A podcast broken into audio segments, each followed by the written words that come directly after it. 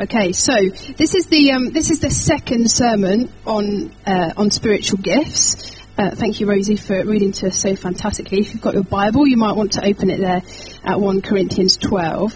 Um, and in this talk, I'd like to do two things.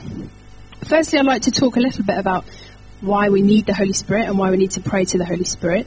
Um, and secondly, I'd just like to share some lessons that I've learnt about spiritual gifts um, and to tell you some stories really from my walk. And this might be helpful for you. I hope it's helpful for you.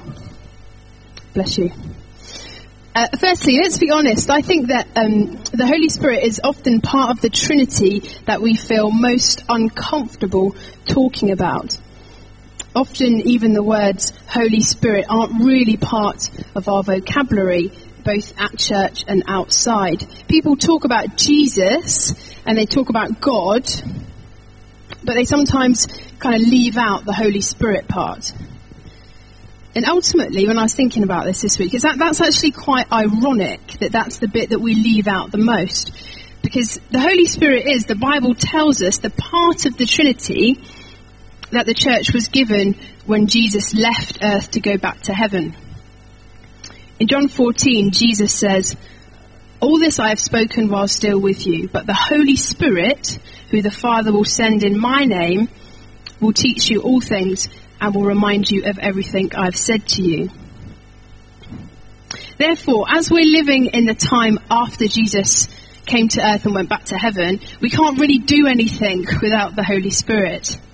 The Holy Spirit has been sent to help us, to teach us, and to remind us of Jesus' teachings. We need to call on the Holy Spirit more than ever. So I was trying to think about why it is that often we don't pray directly to the Holy Spirit. And we don't really seek the Spirit in our lives. Why is it so much easier to pray, Dear God, or Dear Lord, than it is to pray, Dear Holy Spirit? I think sometimes we struggle with the idea of a spirit. We think, is it a ghost? Is it magic? How can we engage with something which feels quite ethereal? Maybe some of us, and I would include myself in this, have been to a Christian meeting in the past where people have called on the Holy Spirit. And what would we define as quite weird things have happened? Maybe this has kind of freaked us out and made us wary. But the Holy Spirit essentially is the Spirit of God here with us. And the Bible talks a lot about this Spirit being a helper and a counselor. And as Christians, whether we acknowledge this in our vocabulary or not, we are all engaged with the Holy Spirit because it's part and parcel of being a follower of Christ. In verse 3 of this passage, just take a look there, it says, no one can say Jesus is Lord except by the Holy Spirit. That means if you profess that Jesus is Lord, that you do it because of the Holy Spirit. Paul is saying, if there was a moment in your life, maybe that moment when the hairs on the back of your neck stood up and you got goosebumps and you thought, I need to become a Christian, and you accepted Christ, that was the Holy Spirit. It's the Spirit that prompts us to do all things spiritual. When we pray, when we read our Bible, when we worship. The Holy Spirit is essentially the Spirit of God here with us, the helper and a counselor. There's nothing magical or ghostly about that. But even once we acknowledge that, and maybe we kind of begin to pray more to the Holy Spirit directly, this still leaves the whole question of spiritual gifts. And you could still ask the question, well, I can pray to the Holy Spirit, but why do I need to seek these gifts? Why, why do I need that addition to my life as a Christian? Well, here's a couple of thoughts to try and answer that question. Firstly, Galatians 5 says, the fruit of the Spirit is love, joy, peace, patience, kindness, goodness, faithfulness, gentleness, and self-control. Trust me, my friends, we do not automatically show those traits. we need the Holy Spirit in our lives more and more in order that we can be like this. And the Bible teaches that when we ask for and practice using these spiritual gifts mentioned here, we will bear more of those fruits in our lives. To be honest, I'm sure it's my husband's daily prayer that I would be filled more with the Spirit in order that I would show a few more of those characteristics around the house. Secondly, gifts of the Holy Spirit can help us to draw near to God and develop, develop our understanding of Him. The gifts are given for our intimacy with God. Earlier in Corinthians, in 1 Corinthians 2, it says, God reveals to us what He has prepared for us by His Spirit. No one knows the thoughts of God except the Spirit of God. This is what we speak, not words taught by human wisdom, but words taught by the Spirit. Spiritual gifts can often give us words and wisdom that help us understand more about God. I hope this is all right, but um, I'd like to just share with you about two spiritual gifts that I have sought in my life and a few lessons that I have learned. These lessons might be interesting for you to ponder. They equally might not be. you might completely disagree with the conclusions that I've come to. But I've really felt this week that I should just share with you some of my thoughts. So firstly, I'm going to talk about speaking in tongues, which here is in verse 10. Now, I'm, I'm really not an expert at all at speaking in tongues. And the first time that I heard tongues being spoken in church, I thought it was the most insane thing I had ever heard. And I left the church immediately and didn't go back for quite a long time. But I thought, you know, come on, Rachel, be open minded to this. And I went back to the church and I heard it again. And when I kind of got to know the people who spoke in tongues, I realized that they had this intimacy with God and this passion in their worship that I really craved. And so, ironically, I then asked God to speak in tongues after having been so cynical originally. And I kept going back to this church and I kept standing there right at the front of the worship and I kept saying, Come on, Lord, this is the day, let me speak in tongues. This is the time, this is, come on, Lord, come on. And it never happened. Year in, year out, I couldn't speak in tongues. So I started to get a bit grumpy, and I booked an appointment to see uh, the lady, so the wife of the vicar at this church.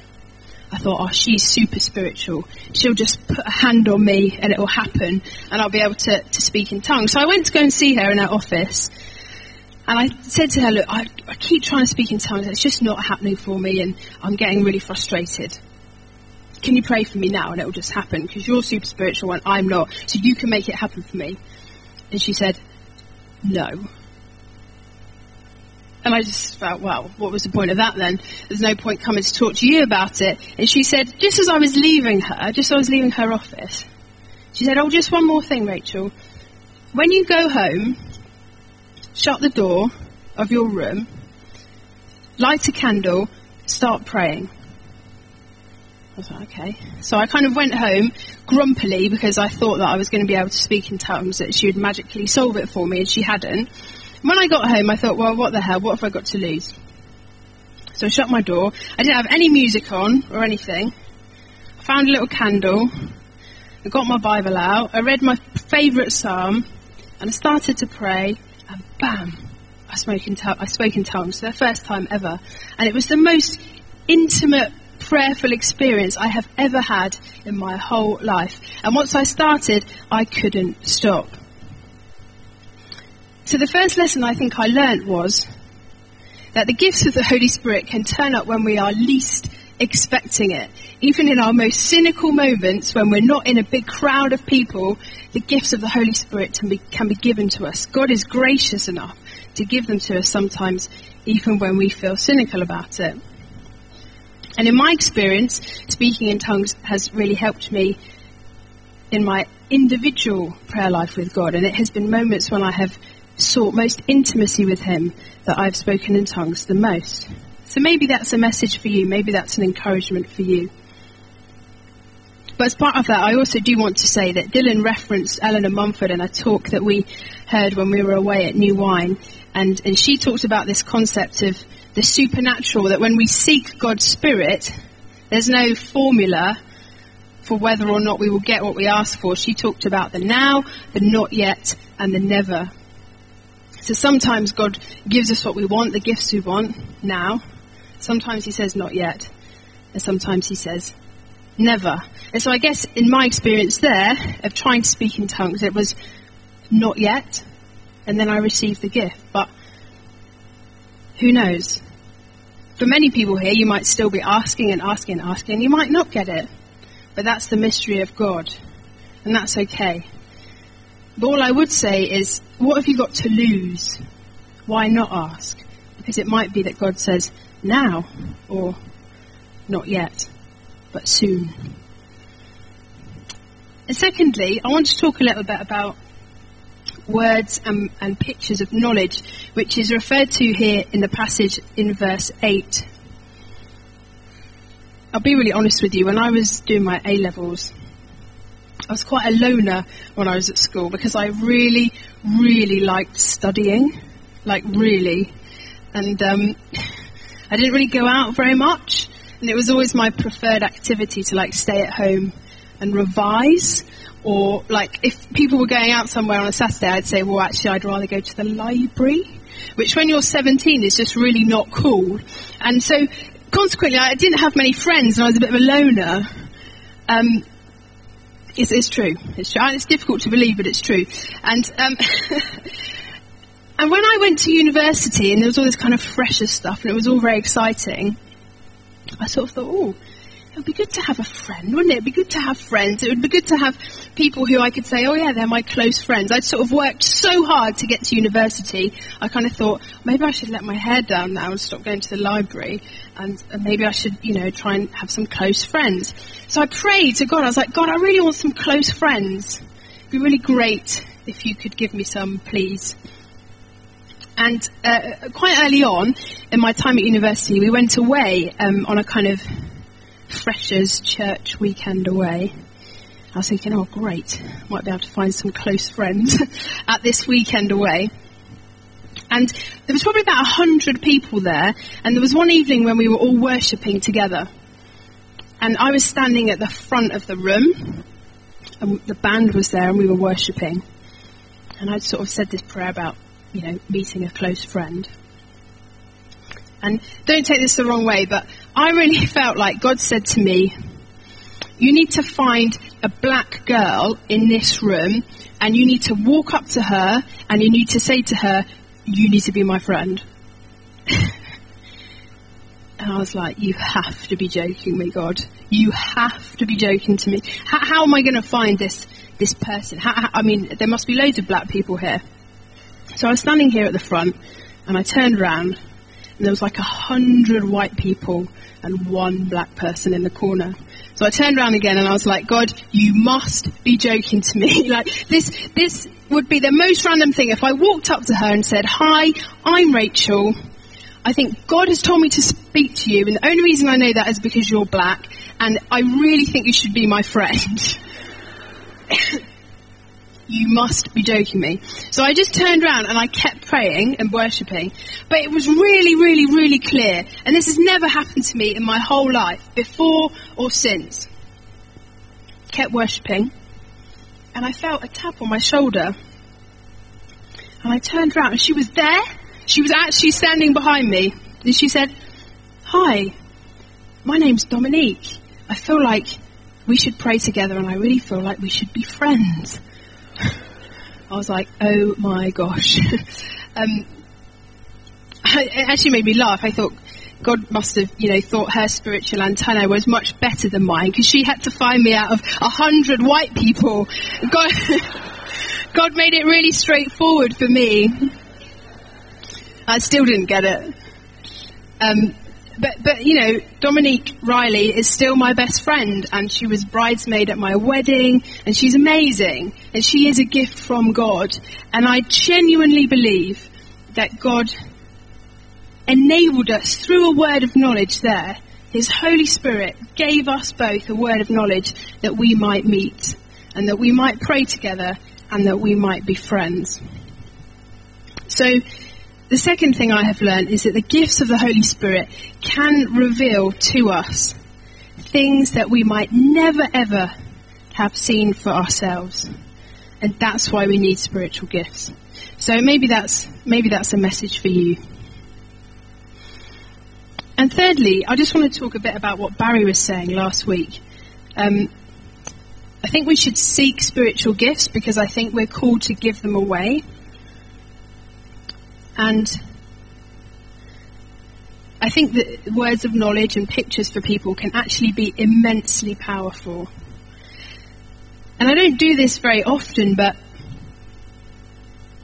before Christmas, a friend of mine had quite a lot of bad things happen in her life, and she was really quite distressed. She was a Christian, and she asked me if I'd pray with her, and we did. And I prayed during that time, Lord, give me a picture for her, give me a picture to encourage her because she's really upset. And, uh, and the picture I got for her was of a jigsaw puzzle that had loads of pieces like spread out on this big table. And then the picture was that there was like two hands that started to put the jigsaw together. And as you do, if you're doing a big jigsaw, you start with the edges, don't you? You build up the edges. And I said that the hands are starting with the top edge. And there's a, there's a scene of a sky at the top. They're doing the sky first. And they're working their way around. And I said, I think this picture is a message for you that the hands are God's hands. And God's saying to you, piece by piece, He is going to put your life back together be encouraged. Piece by piece, He is going to put your life back together. And she said, Oh, thanks. It's kind of this really deflating thing where you feel like you've heard, you've heard from God and you share it, and then someone goes, Oh, thanks, and kind of goes on their way. Um, but then in January, I saw her again, and she said, The weirdest thing happened at Christmas. I said, No, what happened? And she said, Well, I went to pray with my vicar. I was like, Oh, my prayer's not good enough. No. She said, I went to go and pray with my vicar. And as we were praying, he had a picture for me. Said, oh, all right. What was the picture? And she said, it was exactly the same one that you had. It was of like this whole jigsaw and of these two hands. And the jigsaw, like the person was putting the pieces together and they were starting with the edges and they started with the sky. And the message was, God is going to put my life back together. I'm so cynical, I said to her. Are you sure you didn't tell him that that's what I told you? He said, No, I promise you, I didn't. I really didn't tell him. He just got the picture and you got the picture. And I really believe that God is going to put my life back together. And I went, Yes! Amazing! This is why we have spiritual gifts. Because we get, we have them so we give them away. And people's lives are changed and people can be encouraged. And that doesn't mean you just give them away to people that are Christian. You give them away to anyone. Give a picture for someone. God might lay something powerfully on your heart. Say it. You don't know how it might change their life. So maybe that's also a message for you. I just want to mention here that um, if you're kind of interested in how spiritual gifts might develop your intimacy with God, because I haven't really spoken much about that, um, can I, recommend, I recommend to you a book, you probably, some of you have read it, by Jackie Pullinger, and it's called Chasing the, the Dragon. And she was an amazing, well, she is an amazing mystery working in China. And she talks in her book about how she was really, really cynical about spiritual gifts. And then one day this American missionary came to talk to her and says, Jackie, I think you should pray in tongues for 15 minutes every day. She was like, oh, what a drag I don't even really like speaking in tongues very much. But she felt like she'd been told, and so she did it anyway. And she, and she did it with a stopwatch because she didn't want to do over her 15 minutes. She thought, well, I'll just do what I have to do. And so she'd kneel down every morning and just set the stopwatch and pray in tongues. And nothing really happened for a while, and she didn't really feel anything. But then slowly over time, it talks about how her intimacy with God really developed, and the fruits of this gift in her ministry was really quite profound through the discipline of her practicing her spiritual gifts. And um, I'm really not Jackie Pullinger or anything like Jackie Pullinger, but I read this book and I was quite inspired. And I'm a teacher and I work on the third floor of this quite ugly looking block. And every morning when I go to work, to get there, I have to go up like four flights of stairs. There is a lift, but I just make myself not take the lift. So I go up four sort of flights of stairs to get to the top. And for the first year that I worked at this school, I just walked the stairs. It's like quarter past seven, you just walk the stairs. And then I felt God say to me, You need to pray in tongues on the stairs. And I was like, If it's really early, God, I'm not really feeling praying in tongues at quarter past seven in the morning. But I thought I'll give it a go. So I start at the bottom of the stairs. So I go up the first lot, turn the corner, go up the second lot, turn the corner, then up and up again. Did it for the first few days, nothing really happened. I thought, oh, well, I'll just keep going. And actually, over time, I've done it since September. I've had some amazing revelations on the stairs. Because when you turn the corner on one of the stairs to go up to the next one, there's a map of the world. Never noticed it before. And often now, as I go up the stairs and I'm speaking in tongues, I'll feel called to pray for a particular country or pray for a particular situation. And I feel kind of like inspired to do it. And then as I go up and you turn the next corner, there's like a, uh, a poster, because it's a school, from like an anti-bullying charity. It's got a photo of this girl with her head in her hands.